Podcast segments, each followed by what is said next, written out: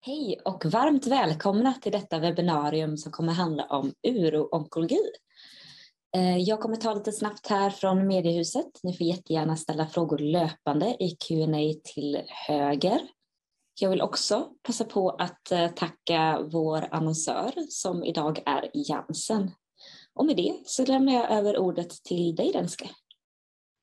Ja, hej och välkomna alla som är eh, uppkopplade till dagens webbinarium.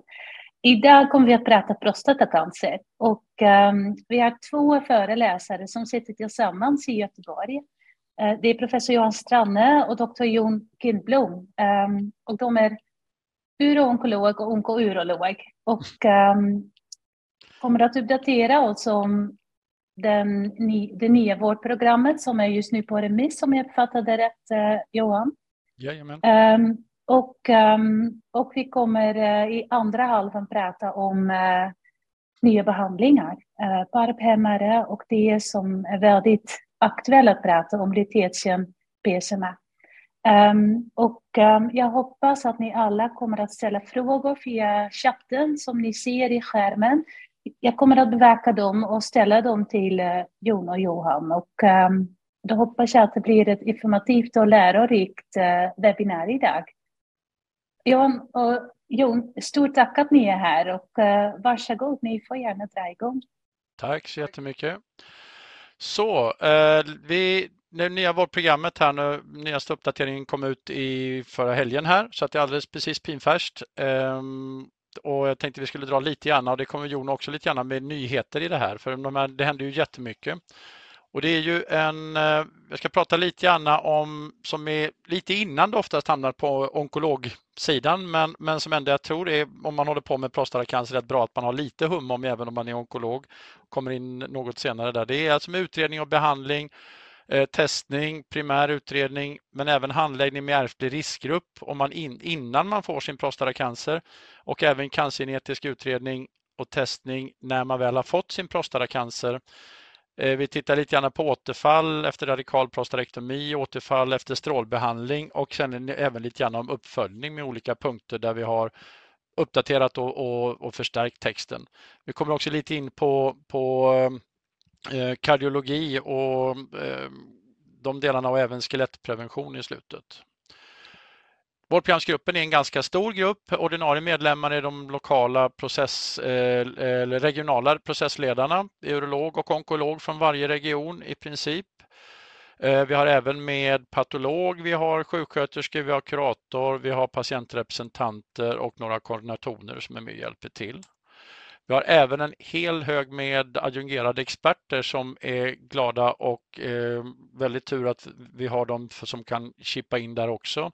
Och det är både på, på klinfys, det är på radiologi, det är på sexologi, primärvård, genetisk eh, och hela vägen igenom där med fler patientföreträdare också. Eh, så att det här är ett, eh, verkligen ett hopkok av många olika, um, olika kunskaper och förhoppningsvis så, så eh, blir det någonting bra i slutändan. Och framförallt så är det, det är ett tjockt program men det är också väldigt många patienter och väldigt olika aspekter på det hela.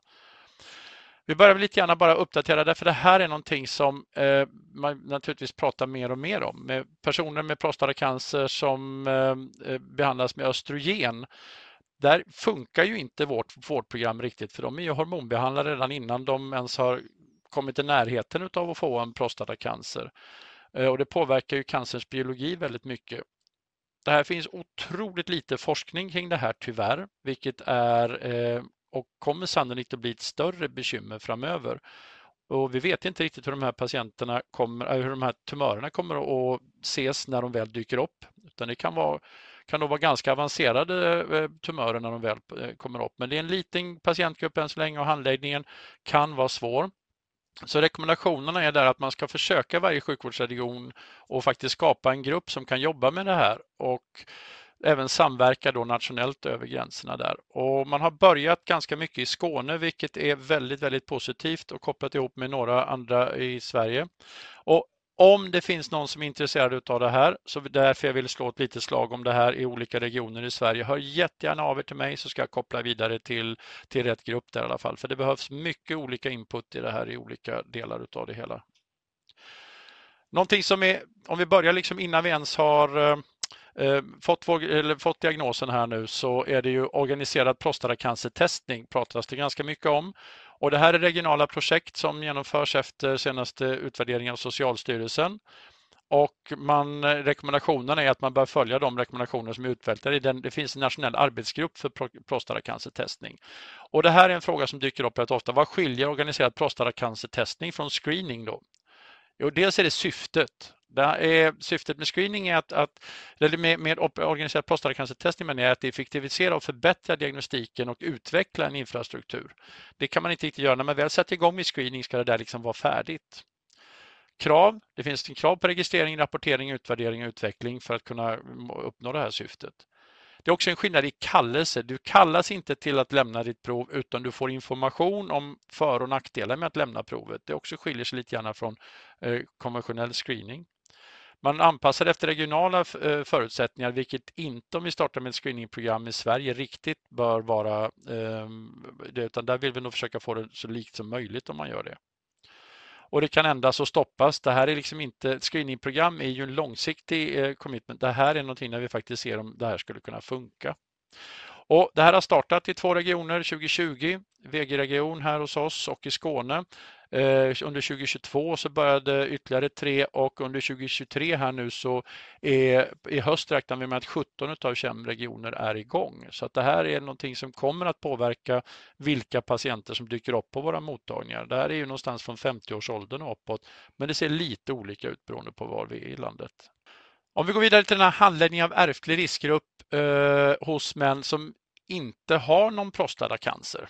För det där är ju liksom det första steget och Jon kommer att prata sen om eh, testning på olika sätt utav inför nya mediciner. Men det här är ju någonting som kommer tidigare då och det här är någonting som alla vi som jobbar med eh, ehm, om någon kommer in och testar sig, vill testa sig för prostatacancer, då bör vi fråga om det finns någonting i släkten. Och det är inte bara prostatacancer utan det är även andra ärftliga cancersjukdomar som vi bör fråga om där.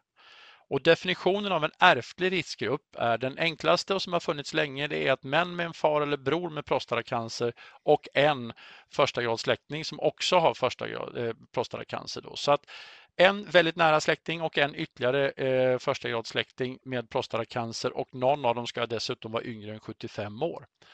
Och det här är rekommendationer under ganska många år varit att man ska screenas från 40 års ålder i primärvården. Och det här vet primärvården om och bör kunna eh, sköta i alla fall.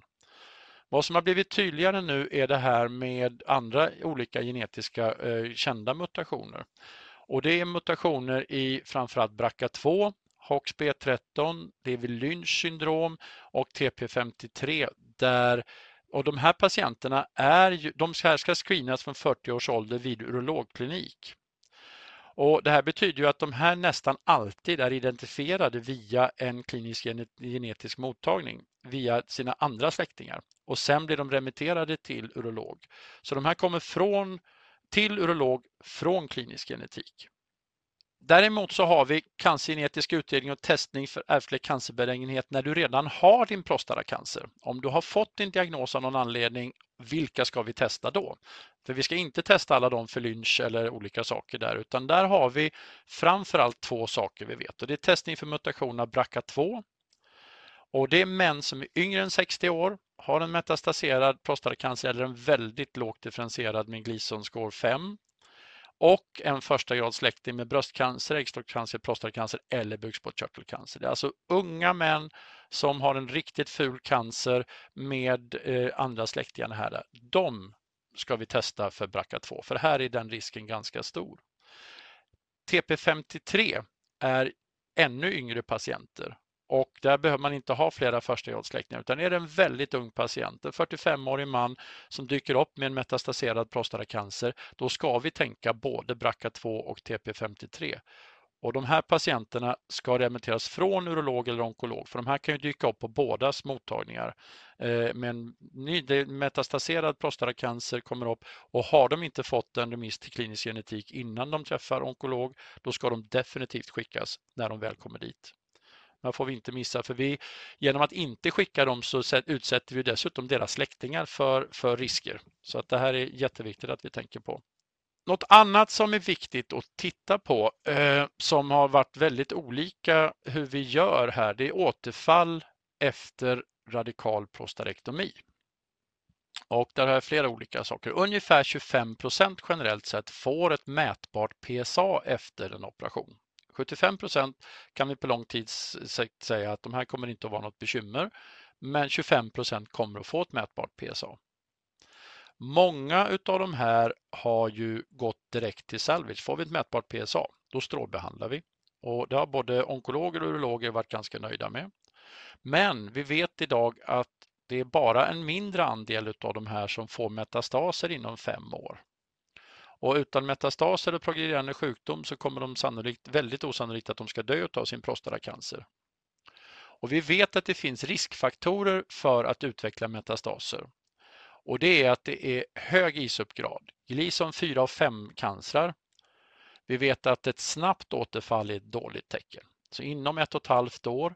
Och vi vet att PSA-dubblingstid på eh, mindre än ett år, det är dåliga tecken.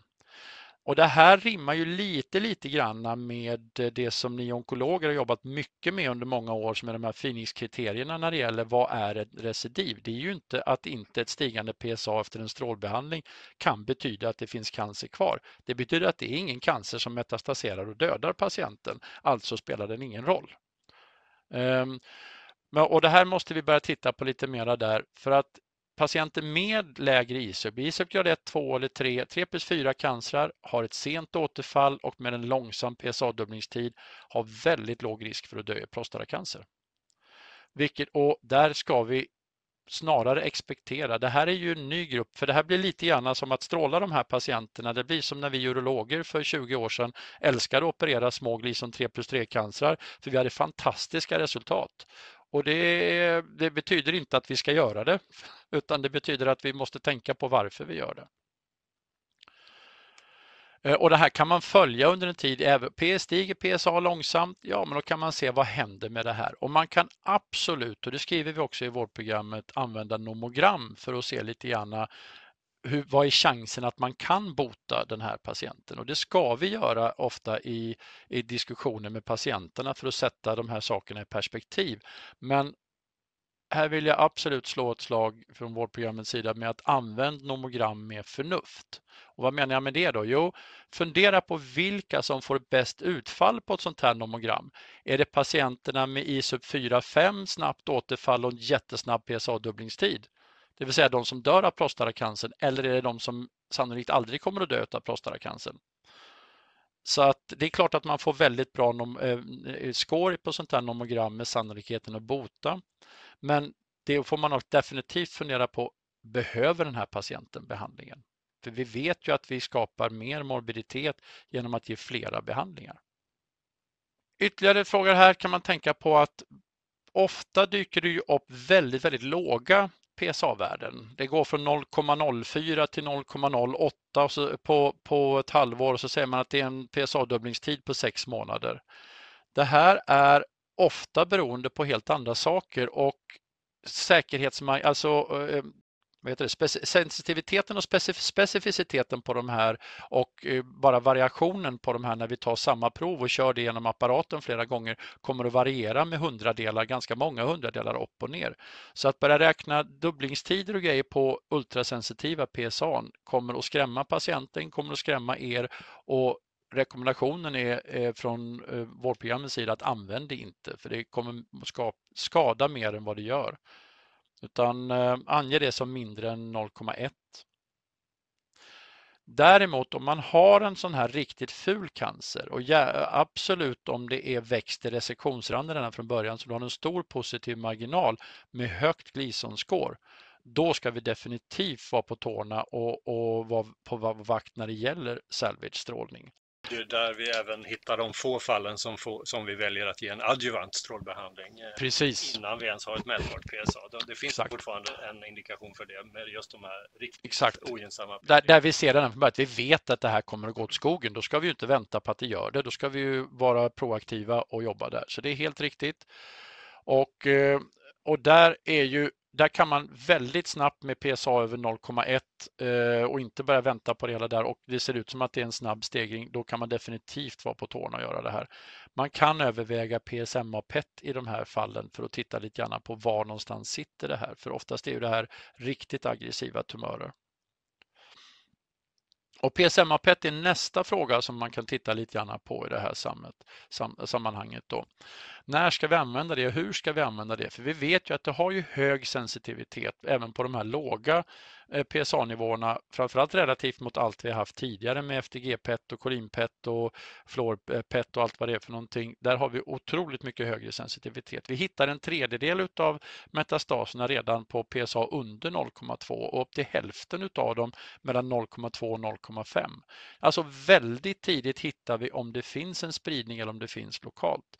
Men vi ska vara helt medvetna och ha i bakgrunden där att det finns falskt positiva eh, PSMA PET-förändringar och det eh, finns ingen evidens än på hur den här PSMA-PETen utverkar ehm, och utfallet. Och vad menar jag med det? Jo, du ser ingenting på SKINT och CT, då har vi tidigare behandlat. Vilket gör att ser du en liten fläck på PSMA-PETen, vi vet inte om de patienterna också har nytta av behandlingen. Vi vet inte om det här kan vara falskt positivt eller om det faktiskt är så att det lokala ändå skulle kunna vara gynnsamt utav det här. Och det är en sån sak vi studerar i en gemensam akademisk studie. Nu. Precis, som från, ja. och där ser man där man blindar en del för patienter för PSMA-PETen och vi ser om man behandlar den då och sen ser man hur det har utvecklats i efterhand.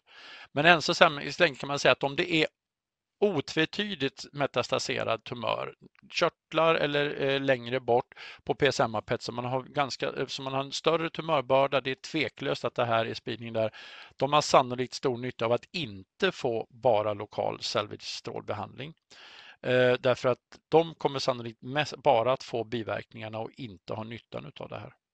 Återfall efter strålbehandling då, det är ju nästa fråga då. Om vi tittar, för det här första har vi ju gemensamt tittat ganska mycket på ganska många. Om de flesta av de här patienterna tror jag på de, de flesta ställen i Sverige kommer upp på MDK. Vi diskuterar, ska vi göra salvage ska vi inte göra det? Eh, så den är nog de flesta av er som jobbar med det här familjära med. Men återfall efter strålbehandling där har vi förtydligat lite grann. Bounce känner ni säkert eh, till allihopa väldigt, väldigt väl. Det är jag helt övertygad om. Men eh, vi har förtydligat texten lite grann. Eh, detta gäller nästan en fjärdedel av alla patienter råkar ut för det här PSA bounce. Och man ska vara medveten om att, att PSA kan studsa upp till så högt som 10 är beskrivet. Det är inte vanligt. Det brukar vara betydligt lägre, men det kan bli ganska höga värden och sen gå ner till normala värden igen. Så man ska definitivt ha det eh, i åtanke där. Det gör ju att det blir otroligt mycket svårare att följa naturligtvis. Där är vi urologer väldigt lyckligt lottade. Det ska vara noll. Och är det noll, eller åtminstone mindre än 0,1 som vi sa förut där. Och är det inte noll, ja då är det något fel. Detta är vanligare hos yngre och framförallt när man har strålat med väldigt höga doser som ultrahypo och brachyterapi. Och det här kan luras ibland av att man har haft längre neadjuvanta eh, perioder utav hormonbehandling eh, av att det här maskeras också. Men, vi har lättare att följa en, en bounce-reaktion på en patient som inte har hormonbehandling. Och ja. Det är det naturella förloppet efter strålbehandling vi kan eh, identifiera då. Och då är bounce tämligen vanligt, speciellt med höga fraktionsdoser. Mm. Då får man ha is i magen innan man sätter in Precis. Och det är något som är viktigt att veta här att de här studsande PSA-värdena inte egentligen ökar risken för att det får återfall utav cancern utan det här är PSA-fenomen som man ska vara medveten om att de finns där. Men eh, naturligtvis inte självklart att skilja från ett riktigt eh, recidiv men de finns där. Men när man väl har fått ett recidiv då eh, så är det så att det finns ett lokalt återfall, eller vid lokalt återfall finns det ett antal kurativt syftande behandlingsalternativ och det ska man vara medveten om. Man kan operera, man kan strålbehandla, man kan ge HIFU, man kan ge stereotaktisk strålbehandling mot det här området, man kan ge HDR-bracke, man kan även ge LDR-bracke. Allt det här är beskrivet att man kan göra. Eh, så att det här som många patienter, fortfarande tyvärr många patienter kommer till eh, mottagningen, tycker jag fortfarande utifrån olika ställen och säger att ja, jag väljer nog operation för då kan jag strålbehandlas om det kommer tillbaks. Eh, det kan jag ju inte efter strålbehandling. är ju för, för det första fel. Det går ju visst att behandla ett lokalt recidiv även efter strålbehandling. Så att det, är ett, det finns flera anledningar till varför det är dåligt men av den här anledningen är en utav dem i alla fall. Och Ser man på biverkningsmässigt så de här lokala strålbehandlingsvarianterna funkar biverkningsmässigt ungefär som om man opererar prostatan. Det är definitivt mycket högre biverkningsrisk och det är en mycket svårare operation men det går definitivt att göra. Idag är det väldigt få i Sverige som behandlas kurativt vid återfall efter strålbehandling. Eh, betydligt färre än vad som borde kunna vara möjligt. Utan man, eh, min uppfattning, och det vet jag inte om Jon säger emot mig där, är att de flesta av de här sätter man tillbaks på hormonbehandling igen om de har haft längre hormonbehandling eller sätter in på hormonbehandling efteråt när de får sitt PSA-recidiv utan att ens diskutera att eventuellt ge någon lokal behandling. Och, och, viktigt blir ju då att säkerställa att det är ett lokalt återfall. Absolut. I analogi med det du pratade om för PET-användningen. Precis. Och här bör man diskutera VMDK för att synliggöra de här patienterna och öka möjligheten till att man kan göra det här. Och det finns kliniker i Sverige som, som kryobehandlar, eh, finns i Skåne. Eh, det finns några sjukhus där vi har gjort några stycken, eh, såna här, en del sådana här salvage-operationer. Eh, man ska nog inte sätta igång och göra de, eh, de här grejerna överallt, men det finns definitivt någonting man kan ha med sig i alla fall. Och fundera på det här, för det finns fortfarande möjlighet att bota, framförallt om det är yngre patienter. Några saker om patienter med fjärrmetastasering. Det här är någonting som eh, när vi sätter in en patient på hormonbehandling, kolla alltid plasmatestosteron. Det här har gjorts väldigt olika i Sverige på olika ställen och väldigt ofta har man inte gjort utan bara man har dålig effekt och det kanske man inte har förrän efter flera år. Och då har man sett att den här patienten har varit dåligt behandlad eller halvbehandlad på sin kastrationsbehandling under väldigt lång tid. Det är ett otroligt enkelt test att ta tillsammans med att man kollar PSA första gången. Har, har testosteronet gått ner som det ska? Och i uppföljning vid kastrationsresistent sjukdom är det jätteviktigt att ta med sig att en, upp till en fjärdedel patienterna i Prevail-studien eh, som publicerades 2017 hade progress på radiologi utan att det syntes i PSA. Så glöm inte att faktiskt de här patienterna räcker inte med att kolla bara PSA. De här måste följas radiologiskt med CT thorax, buk och skint. Man kan naturligtvis göra PET och sånt också om man har väldigt mycket pengar över, men CT thorax, buk och skint och det här är ekonomiskt för, eh, försvarbart och betalar sig eftersom det är väldigt många dyra mediciner vi använder och funkar de inte ska vi sätta ut dem. När vi räknade på det i VG-region för ett antal år sedan så kom vi faktiskt fram till att det var billigare att göra det här. Att, att göra CT-torgsbruk och sätta ut de dyra medicinerna i tid eh, än att fortsätta med dem tills man upptäckte att det här av andra anledningar. Kardioonkologi lite på slutet här bara. Risken för kardiovaskulär sjukdom och eh, eh ökar ju naturligtvis med alla de här nya medicinerna. Och det här ska vi göra en strukturell bedömning av det hela. Detta är vårt förslag i, i den här remissomgången att det sker, sker i primärvården. Och här har vi vår primärvårdsrepresentant som absolut hävdar att det här är deras jobb. Vi får se vad vi får för reaktioner på vårdprogrammet här. Och konsekvenserna vi har skrivit att det här är ungefär 2 500 patienter per år. De ska då få en remiss till primärvården för riskbedömning, optimering och stöd mot eh, ohälsosamma levnadsvanor. Patienter, de här patienterna räknar vi med kommer att hamna i primärvården vid kardiovaskulärt insjuknande senare, men då är de i betydligt sämre skick efter sin hjärtinfarkt och kommer att kosta väldigt mycket eh, både tid och resurser och pengar. Och vinsterna är höga för både enskilda patienter, för samhället och även för primärvården i sig. Det sista är också lite grann om benhälsa. Där har vi förenklat rekommendationerna där man får någon av de nya behandlingarna bör man sätta in osteoporosbehandling på en gång. Och dexamätning bör man sätta igång från män över 80 år vid start av kastrationsbehandling eh, och sen eh, även under uppföljningen senare även om man har bra benhälsa från början. Solidronsyra eh, rekommenderar vi i första hand, det är billigast och minst risker för osteonekros och sådana saker. Men det, där finns, det är inte nödvändigt att hålla sig till den. Det är några frågor eller funderingar på, på detta? Inte från chatten i alla fall. Det var antingen jättetråkigt eller solklart.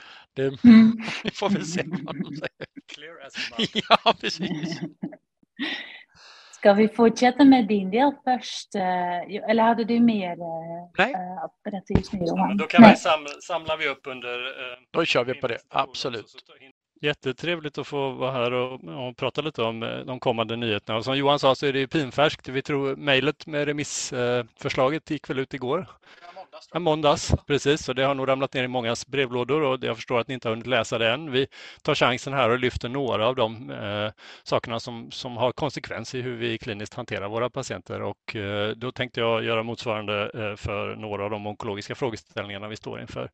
Det här är ju en eh, gedigen kokbok vi har på väl över 200 sidor. Va? Och mycket bilagor. Ja, så det, det, är ett stort grupparbete som Johan sa och eh, jag ska gå in på några detaljer helt enkelt som, som vi hanterar i vardagen ute på våra kliniker.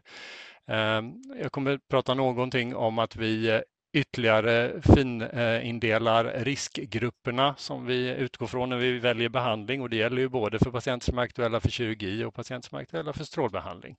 Eh, att vi behöver ha en finmaskig eh, riskgruppering för att fatta de bästa behandlingsbesluten för patienterna.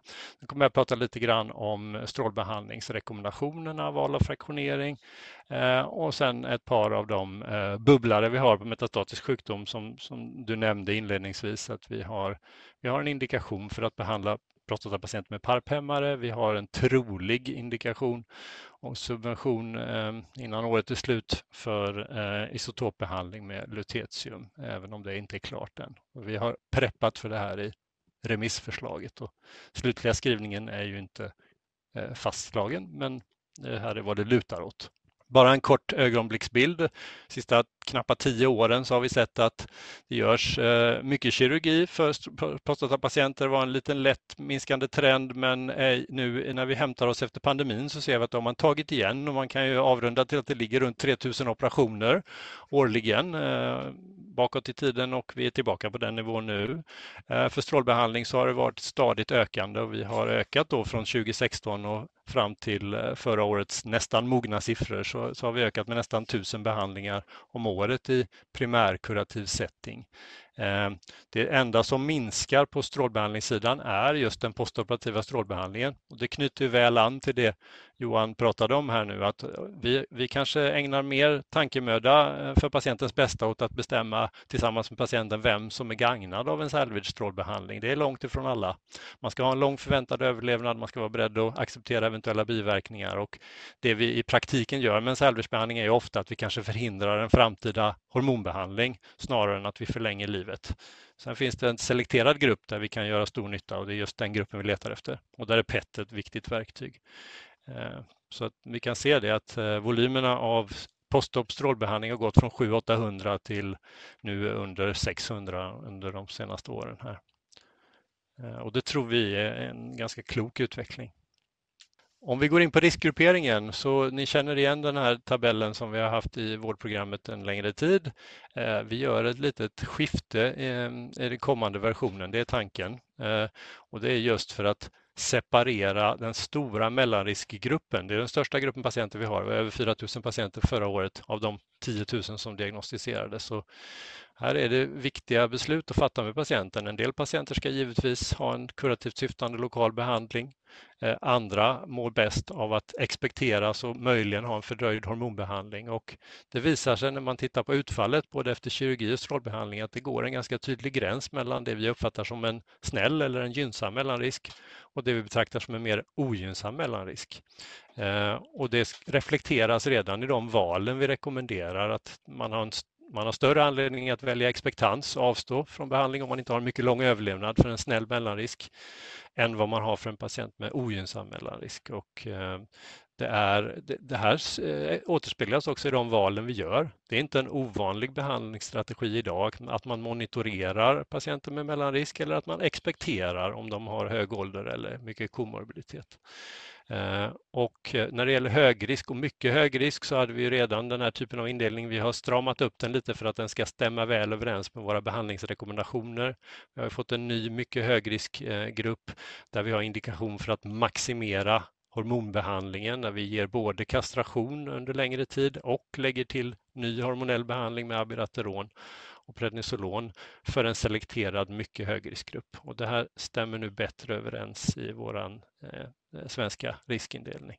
Men gynnsam mellanrisk och ogynnsam mellanrisk är den stora skillnaden. Och det gör också att några av dem som i tidigare versioner kvalade in som en väldigt snäll högrisk nu återigen hamnar i den ogynnsamma mellanrisken.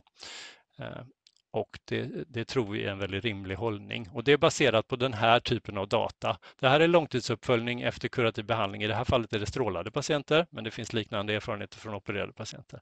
Och då ser vi att eh, lågrisk som ni ser i blått längst upp och grön eh, kurva som är eh, gynnsam mellanrisk. De klustrar väldigt tätt med varandra vare sig det gäller återfall biokemiskt eller risk för fjärrmetastasering och det finns motsvarande kurvor för död i prostatacancer som ser likadana ut. Och däremot så, så klustrar då våra begränsade högriskar, de som kallas för standard high risk i den här bilden, väldigt väl tillsammans med ogynnsam mellanrisk. Så det är en grupp där man har mycket att vinna på en bra behandling lokalt. Och sen har vi mycket högrisk som är våra riktiga utmaningar och där vi bland annat nu intensifierar med mer hormonbehandling för, för de patienterna. Eh, så det, det, är det här tänket och de erfarenheter som har gjorts under lång tid som har gjort att vi, att vi väljer den här nya riskgrupperingen. Och så får vi ta in synpunkter i remissförslaget och se så att det här blir kristallklart för alla. Det, det, är alltid krångligt när vi ändrar oss från år till år. Det kan man alltid beklaga, men, men det här tror vi speglar bättre hur vi behandlar idag och hur vi bör behandla idag. Och, och även mm. internationella riskgruppsindelningar. Precis. Det har varit lite förvirrat med mm. att vår mm. snälla, eller mm. elaka mellanrisk som mm. vi nu då blev högrisk i Sverige. I ja. Men är mellanrisk i de flesta andra länder. Exakt, exakt. Så den här harmoniserar bättre med eh, pro verkliga prognosen för patienterna och även med internationella eh, indelningar. Och det tror vi är bra. Eh, kort om ändringar i strålbehandlingsprogrammet. Ni kan alla eh, djupdyka i eh, formuleringarna här, i, ligger i era brevlådor, eh, nya remissförslaget. Men framförallt så kan man säga att vi väljer att lyfta fram att ultrahypofraktionerad och måttligt hypofraktionerad extern behandling är ett alternativ till den konventionella fraktioneringen med två grejsfraktioner i uppemot åtta veckor, även för utvalda begränsade högriskpatienter. Eh, eh, och det är också någonting vi ser redan i de val vi gör, att vi, vi gör så här idag och det, det stärks av, av de studier vi har där högrisk riskpatienterna har varit med i de stora randomiserade studierna, även om de har utgjort en mindre del. Finns det ingenting där som talar emot att använda sig av de korta strålfraktioneringsschemana.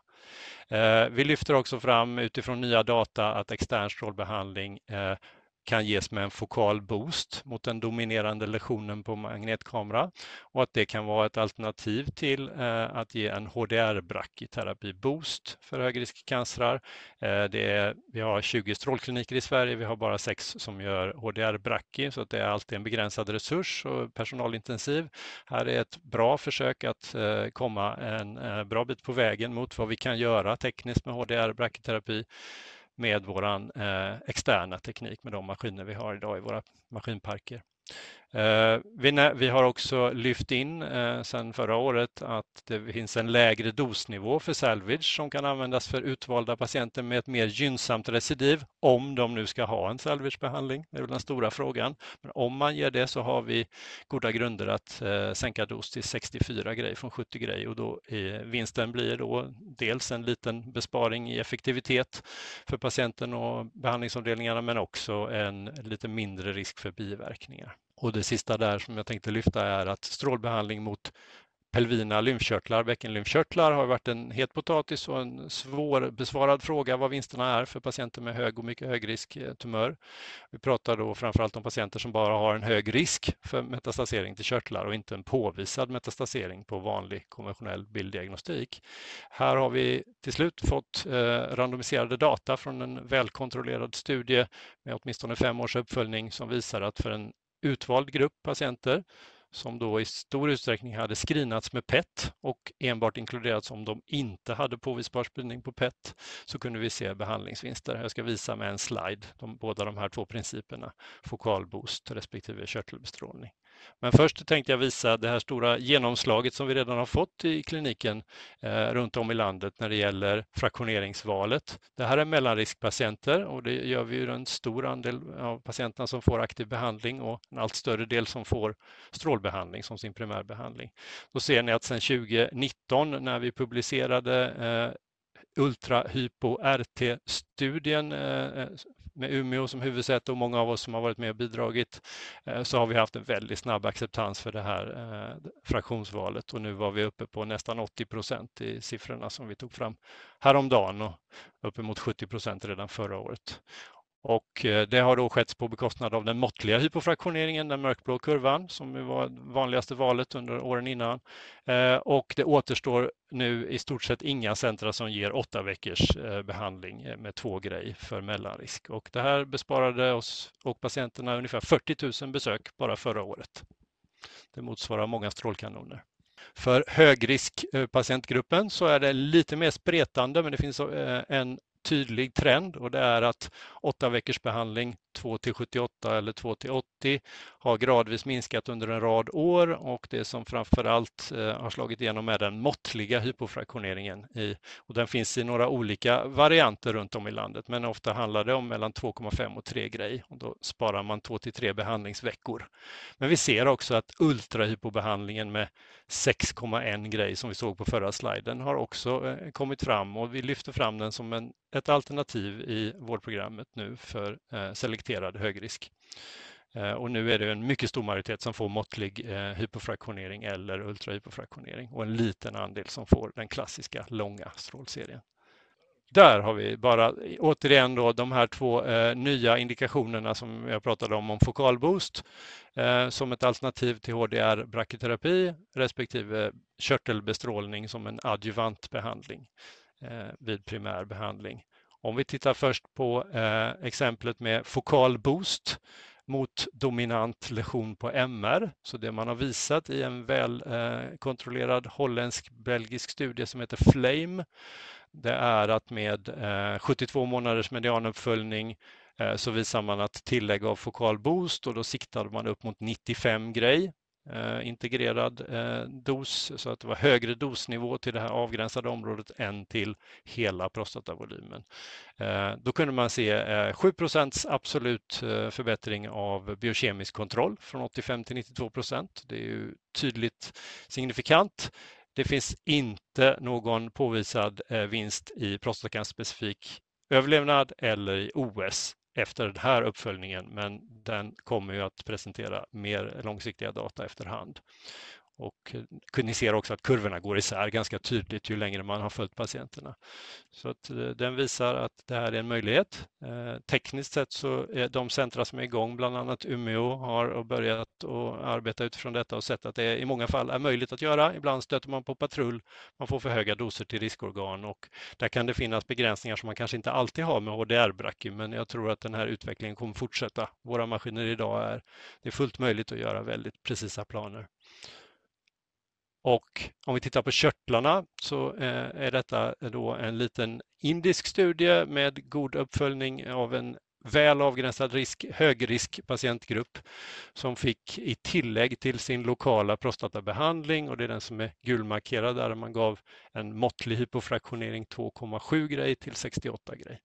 Eh, till det så la man då pelvina körtelfält 2 grej till 50 grej och det, eh, ni ser vilka in, indikationen var för att ta in patienterna i studien när man skulle ha minst 20% risk för körtelengagemang enligt den Roach-formel som vi ofta använt. Det var 80% T3, det var 50% med ISUP eh, gradgrupp 4 och 5 80 procent av patienterna hade gått igenom en PET och då om de hade gjort det så fick man bara inkluderas om man hade en negativ PET med avseende på körtlar. Och man såg en eh, disease free survival vinst eh, från 77 till eh, 89 procent med tydlig signifikans. I den här uppföljningen efter fem år så hade man ännu inte någon överlevnadsvinst, vare sig tumörspecifikt eller overall, men kurvorna går tydligt isär för biokemisk kontroll och disease free survival som mått. Ja, och det var egentligen så att man hade svårt att hitta grupper där det var uppenbart att det här inte skulle kunna ge en vinst. Eh, det var egentligen eh, eh, tydligast för dem med en högre risk enligt nomogram för körtelengagemang. Som ni ser är nodal risk för dem med över 40 procent så ser det ut som att det är lite kraftfullare vinst. Men i övrigt så ligger alla grupperna på rätt sida om vinst för körtelbestrålning. Så det är någonting som smyger sig in i vår arsenal för utvalda patienter begränsas ju lite av att vi inte har PET som en staging eh, i, dag, i vårdprogrammet idag. Det görs ju eh, regionalt på en del håll eh, i stor utsträckning och på andra håll så har vi inte resurs för det. Så vi får se var detta landar. Om ett par år kanske vi har det som ett viktigt verktyg i vår staging i vårdprogrammet. Det är en gissning. Och vi tänker oss att eh, förenkla lite eh, de eh, långa texter och rekommendationsrutor vi har i vårdprogrammet genom att lägga in lite grafiker och översikter. Det här är en algoritm för de behandlingsförslag vi har för strålbehandlingspatienter baserat på riskgrupp, teknik och fraktioneringsscheman.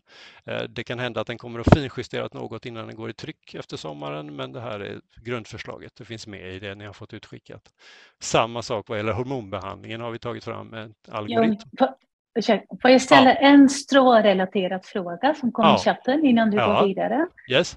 Eh, det är Gabriella Concedemark som frågar Selvage till 64 grej. Vad säger ni om det finns uppenbar omfattande icke-radikal marginal?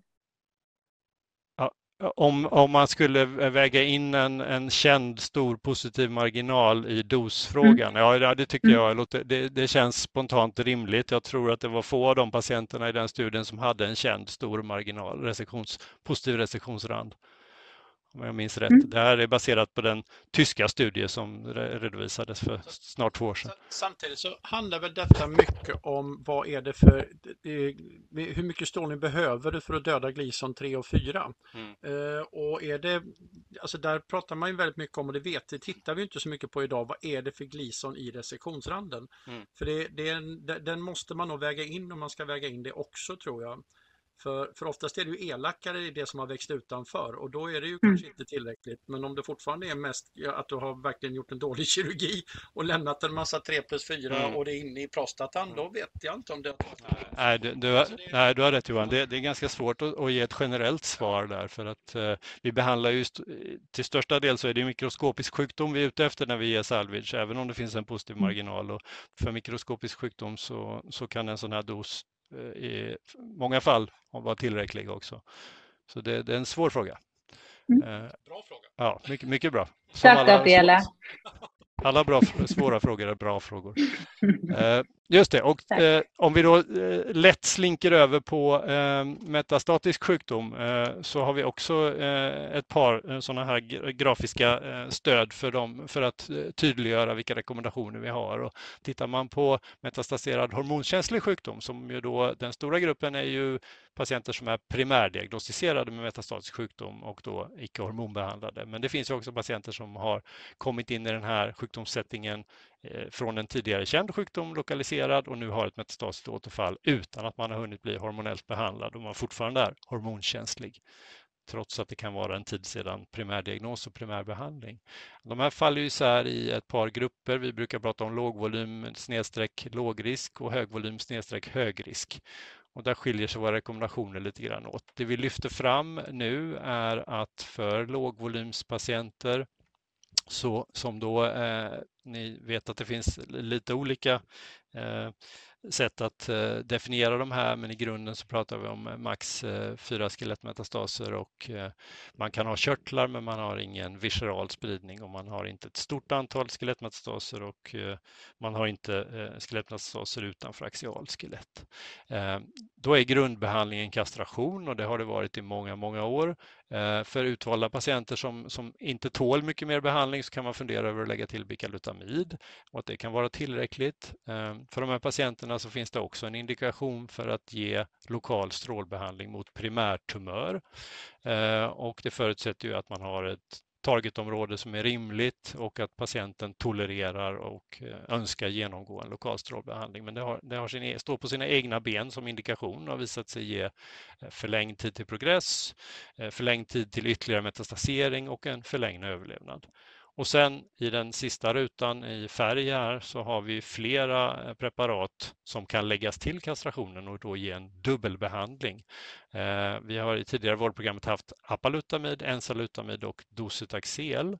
Eh, vi har nu lyft in abirateron och eh, det har ju varit en begränsad indikation för abirateron därför att det kom fram i en tid när det jämfördes med Dostaxel och fick sin subvention baserat på kostnadsjämförelse med Dostaxel. Medicinska data för att behandla med abirateron i tillägg till kastration är ju lika starka som för apalutamid, ensalutamid och Docetaxel. Och när vi nu inte har en patentskydd för abirateron så är det den rimliga bedömningen enligt vårdprogramsgruppen att vi lyfter fram abirateron som ett alternativ, tydligt alternativ här. De övriga preparaten finns också kvar och det finns patienter som inte är lämpade för abirateron och då är det fullgoda alternativ. Ehm, när det gäller högvolymspatienterna så är kastration det som ligger i botten, men här pratar vi om antingen en dubblett, precis som för lågvolym, eller till och med en trippelbehandling. Och då är det medicinska data finns för vinster med att lägga till abirateron till eh, Dostaxel finns också motsvarande data av samma dignitet för Darolutamid, men där har vi ännu inte subvention. Eh, så att det som är subventionerat och rekommendation i vårdprogrammet nu är trippelbehandling med Dostaxel och Abirateron för selekterade patienter i gott performance-status där man tror att maximal behandling kan tolereras. Eh, för övriga patienter så är det absolut eh, fullgott alternativ att ge en dubblett och där är återigen då Abirateron första rekommendationen. Och sen är, smyger vi över på behandlingsprediktiv genetisk testning då, till skillnad från det som Johan diskuterade i början här. Och det här bygger på att vi idag har en indikation medicinskt och en TLV-subvention klar för en parphämmare och i nuläget är det Olaparib Eh, peroral behandling som är indicerat i tredje linjen för patienter med påvisad BRCA1 och 2 mutation. Och de flesta av de här patienterna som går in i kastrationsresistent fas har fått både taxaner och modern endokrinterapi är ju inte testade tidigare. Det är ju undantagsfall idag, även om det kommer bli vanligare att man har gjort en test innan. Och hur ska vi ta oss an detta? Ja, det har vi utökat kapitlet om behandlingsprediktiv genetisk testning. Eh, Olof Ståhl, min kollega i Lund, Skåne, har gjort ett stort arbete där och eh, uppdaterat kapitlet och även gjort en eh, konsekvensbeskrivning som jag ska visa bara en kort sammanfattning av. Eh, utmaningen är ju att eh, hitta rätt sätt att testa för de här patienterna när de är i progress på väg in i den här linjen där olaparib kan komma i fråga. Eh, och det kan föreligga både en nedärvd, snedstreck medfödd, snedstreck konstitutionell eh, mutation. Det kan också finnas en tumörspecifik eller somatisk mutation. Det betyder att vi kan behöva analysera patienterna med avseende på medfödda germline Eh, eh, eh mutationer och det gör vi då med ett blodprov eh, och vi kan göra blodprovsbaserad analys med avseende på tumörspecifika mutationer också. Då är det ctDNA eller cirkulerande tumör-DNA som man kan analysera. Det här är relativt nya tekniker eh, och har inte varit något som vi har haft som ett standardalternativ att skicka analys för, men det börjar att komma nu. Eh, annars har det ju varit vävnad vi hänvisade till. Det kan vara en obehandlad primärtumör, det kan vara prostatabiopsier, det kan vara ett prostatektomipreparat. Men kanske om man har möjlighet, det som man föredrar är en färsk ny metastas från aktiva sjukdomssituationen eh, eh, som man har när man, när man är intresserad av att gå in med PARP. Men det är ju långt ifrån alltid som det är något som bjuder sig för en biopsi och då kan man använda sig av primärtumör. Eh, och det kan vara fixerad vävnad som har legat i paraffinbäddning under många år. Det går fortfarande att göra en analys. Eh, skelettmetastaser är svårarbetade för våra labb eh, och det är svårt att få fram tillräckligt med material för att vara säker på att kunna göra analysen. Det är något man ska ha med sig. Det händer mycket på PARP-sidan. Nu håller jag mig enbart till det vi har indikation för och det är den här sena behandlingen MCRPC med olaparib. Men det är flera positiva trials som har redan EMA-godkännande kombinationer både med abiraterone och niraparib och abiraterone och olaparib. Står i FASS men är alltså inte TLV subventionerad i dagsläget. Konsekvensbeskrivningen. Vad betyder det när vår största tumörgrupp ska testas på det här sättet? Ja, vi skattar att det finns åtminstone 5000 män med MCRPC eh, idag. Vi baserar det på att det är 1000 patienter som eh, insjuknar med en M1-sjukdom årligen och att det är knappt 2500 som dör i sin sjukdom och de är samtliga i MCRPC-fas. Eh, vi tror att testningen kommer att behöva centraliseras regionalt. Eh, I början så kanske till och med nationellt, speciellt vad gäller de här ctDNA-baserade analyserna, liquid biopsies. Här finns både Genomic Medicine Swedens panel som kommer att erbjudas på eh, flera håll och KI har alldeles nyligen börjat att erbjuda på nationell bas det de kallar för en prostata NGS-panel baserat på Probio-studiens panel. Och all information om KIs testning finns nu på KIs eh, labbhemsida och där finns tydlig instruktion för hur provtagning ska gå till, hur prover ska skickas och vad man ska överväga innan man skickar prov. Här handlar det om att hitta en patient som är i progress för att man ska ha störst sannolikhet för att fånga ctDNA, vilket ju är viktigt. Vi uppskattar också att ungefär 1500 män kan vara aktuella för en sån här behandlingsprediktiv analys utifrån dagens eh, situation. Vi räknar med att åtminstone 10 procent av patienterna vi skickar för analys kommer att ha positivt utfall, alltså en BRCA-mutation och då vara aktuella för PARP-hämmare. Så räknar man kostnader på det så ser man att om vi skulle eh, tänka oss 15-20 000 kronor för en analys Eh, så handlar det om 20 till 30 miljoner kronor på eh, årsbasis i Sverige och vi behöver alltså testa någonstans mellan 7 och 10 patienter rimligen för att identifiera en behandlingskandidat, vilket ger en testningskostnad på mellan 100 och 200 000 för varje patient som går in i behandling.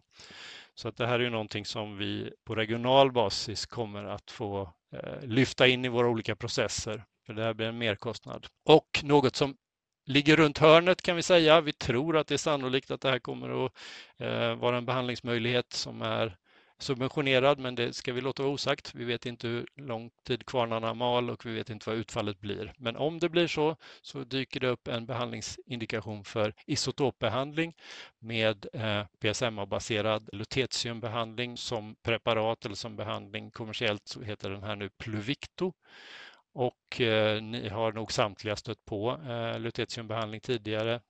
Du, nämnde i början här, eh, eller när vi talade lite innan vi körde igång, att det här är en känd behandling eh, sedan många år tillbaka för neuroendokrina eh, tumörer. Nu har vi lånat behandlingsupplägget, eh, byggt en, en, konstruktion som istället eh, riktar in sig på prostatacancerceller med PSMA-uttryck.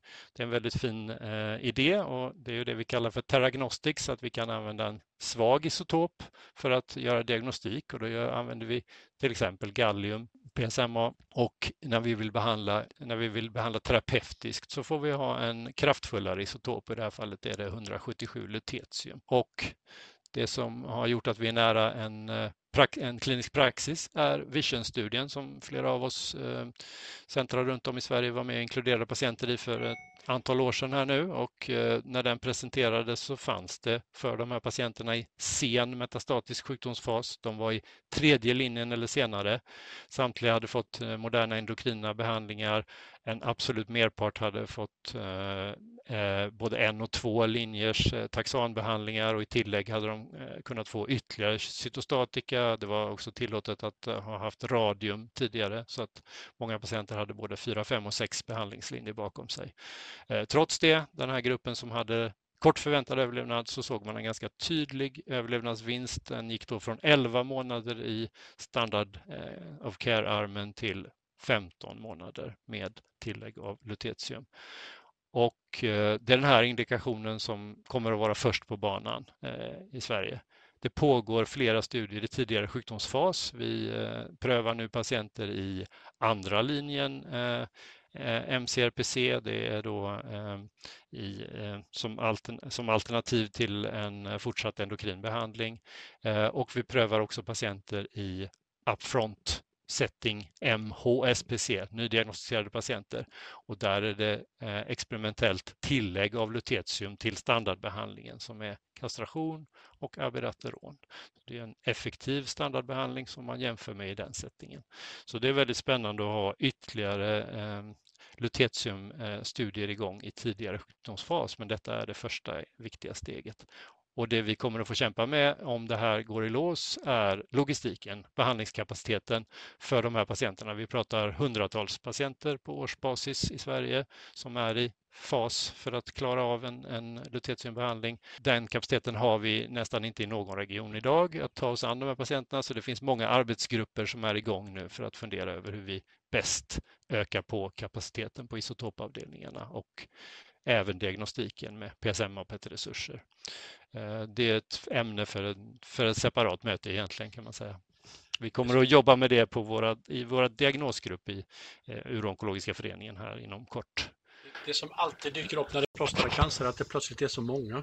Det är, det är väldigt många, eh, många som kan bli aktuella för den här behandlingen och det, det, är en, det är en utmaning men det är också spännande med en ny behandlingsprincip och lovande data och en tolerabel behandling inte minst. Och det var sista lilla onkologinpasset eh, eh, som jag tänkte lämna. Och då har vi några minuter kvar om det dyker upp eh, frågor till Johan och mig. Stort tack Jon och, och ni båda för en väldigt tydlig genomgång. Jag, jag, om jag får börja med en fråga vad gäller den där lutetium PSMA-behandling. Finns det initiativ att, att det här koordineras på ett nationellt sätt? För ni, ni, du berättade ju om det finns regionala arbetsgrupper men ur ett jämlikhetsperspektiv kommer det där att koordineras så att alla patienter i Sverige får, får eventuell tillgång samtidigt? Ja, men det är en jättebra fråga. Man kan säga att det, det, utöver att vi jobbar på golvet regionalt med våra isotopavdelningar, våra Cleanfys eh, partners, eh, för det måste vi göra, eh, så har vi ganska mycket fokus på detta både i eh, vårdprogramgruppen och i våran, eh, våran eh, underförening till SOFT, då, uronkologisk förening, där vi har arbetsmöten kring detta och vi har möte igen om ett par veckor för att ta in statusrapport från regionerna hur vi jobbar kring detta. Jag skulle inte, säga, jag skulle inte sticka ut hakan och säga att det kommer finnas en, en färdig lösning för detta. Om, om vi får en indikation innan jul så har jag svårt att se hur vi tar oss an hela den här patientgruppen från dag mm. ett. Det kommer mm. dessutom finnas lite av ett uppdämt behov om, om indikationen mm. slår igenom och, och subventionen finns på plats. Ja. Så det här, eh, jag tror så här, alla är väldigt väl medvetna om detta. Jag tror vi kommer behöva jobba på lite nya sätt. Eh, det handlar om enkla saker som att polyklinisera de här behandlingarna, men vi kommer också, vi kan inte vi kan inte tro att vi kan lösa det som exempel hos oss själva. Vi kan inte hantera detta på Salgenska tomten i den lilla behandlingsavdelningen vi har på isotop för hela västra regionen exempelvis, utan man måste bygga ut isotopverksamheten regionalt på flera noder. Och det där är en ganska lång process och vi är väl många som känner att vi vi har pratat om det här ett tag men, men det är alltid en startsträcka. Mm. Mm. Jag skulle säga det är en stor utmaning, det är inget annat, man kan inte sticka under stol med det. Ehm, um, det kommer fråga i chatten om solidronsyra um, ehm, och hur länge man bör ge solidronsyra till patienter som får antihormonell behandling. Eftersom många står på den där behandlingen i många år. Ja, ehm, um, där finns ju indikationer. Det, det, man, man ackumulerar det precis som, som vi säger där så att det, det um, nu står det lite still i mitt huvud faktiskt för det var nästan kolla i fasttexten men det finns ju ett visst antal tid, en visst antal år som du behöver ha den här så eh, man behöver ju inte fortsätta med det forever and ever. Ehm, jag kommer inte exakt ihåg hur många doser det man ska ha nu, eh, får jag faktiskt erkänna.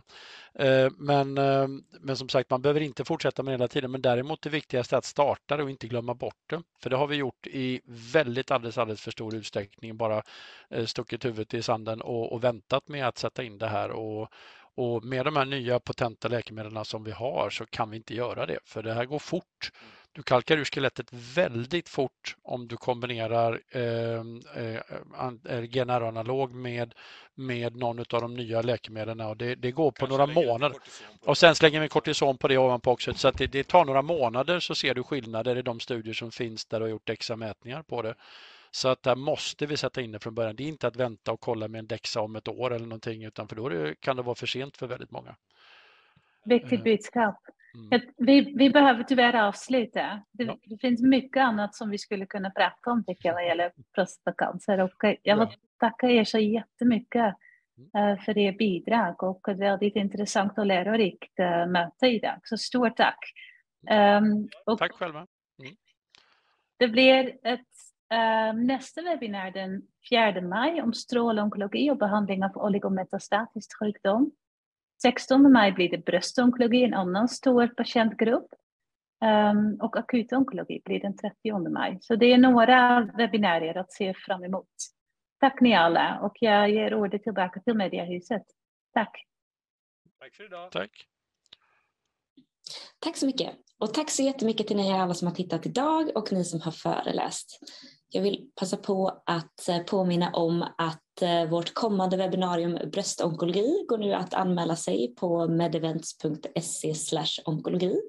Så gå in där och anmäl er till nästa webbinar. Och med det så vill jag också tacka vår annonsör än igen som idag var Jansen och önska er en fortsatt fin dag.